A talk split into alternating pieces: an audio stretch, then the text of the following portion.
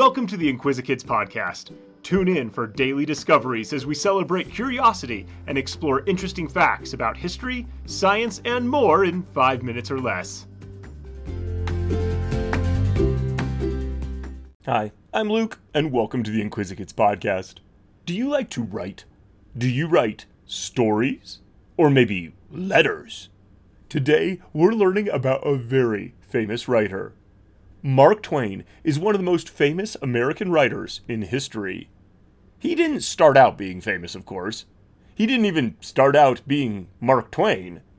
He was born Samuel Langhorne Clemens, the sixth of his parents' seven children. He was born in 1835 in Florida, Missouri. When Samuel was four years old, his family moved to Hannibal, Missouri, a small town on the banks of the Mississippi River. Missouri had only been a state since 1821, 14 years before Samuel was born.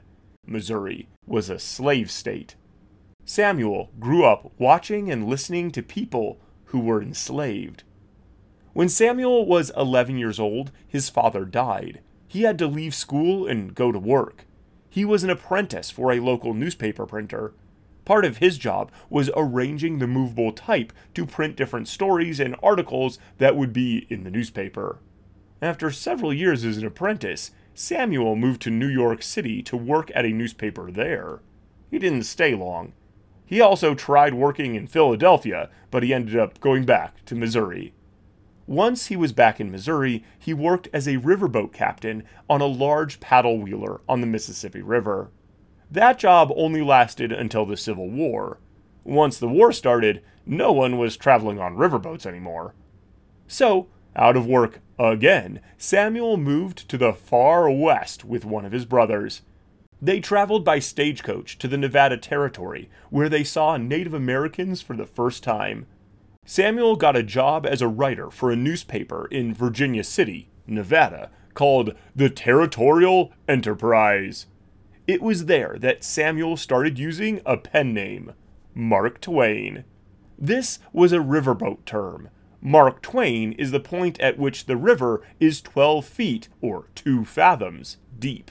This was the minimum depth that was required to steer a riverboat safely. In 1865, Mark Twain published his first short story called Jim Smiley and His Jumping Frog. Word started to spread about what a good writer Mark Twain was. He was hired by a newspaper in Sacramento, California, to go to the Sandwich Isles and write about his experiences there. The Sandwich Isles are now the state of Hawaii, but back then they were an exotic and foreign chain of tropical islands. The articles he wrote for the newspaper were so popular that when he came back to the United States, Mark Twain did a lecture tour, traveling to different cities to talk about his time on the islands. He was an excellent travel writer. In 1867, he went to Europe and Jerusalem, and he wrote travel letters for the newspapers back home to publish. Eventually, the letters were collected and published as his first full length book, called The Innocents abroad. Soon after he got home from that trip, he married Olivia Langdon. They had several children that they raised in a beautiful home in Hartford, Connecticut. Mark Twain's next book was Roughing It, which was set in the Wild West. Next, he wrote a book called The Gilded Age, which criticized government corruption and the American obsession with money. Next came his most famous and important novels, Tom Sawyer and The Adventures of Huckleberry Finn. In these books, Mark Twain wrote about boys growing up in a riverside Missouri town, trying to make sense of slavery and small town life. In 1884, he started a publishing company. The first book the company published was The Adventures of Huckleberry Finn, and it was a huge hit. Their next big success was publishing the memoirs of President Ulysses S. Grant. But Mark Twain made bad investments, and he lost all the money he made. He ended up having to go back to lecturing just to pay his bills. He is best remembered for his wise observations. He saw so many interesting places in the world, and he knew that people all over the world were very similar. he left behind lots of written work, and he is often quoted.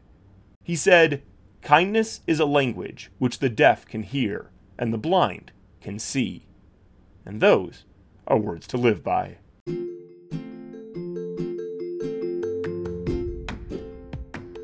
Thanks for tuning in to the Inquisikids podcast. If you want to see the sources we used for this episode or send us some listener mail, you can find links in the episode description.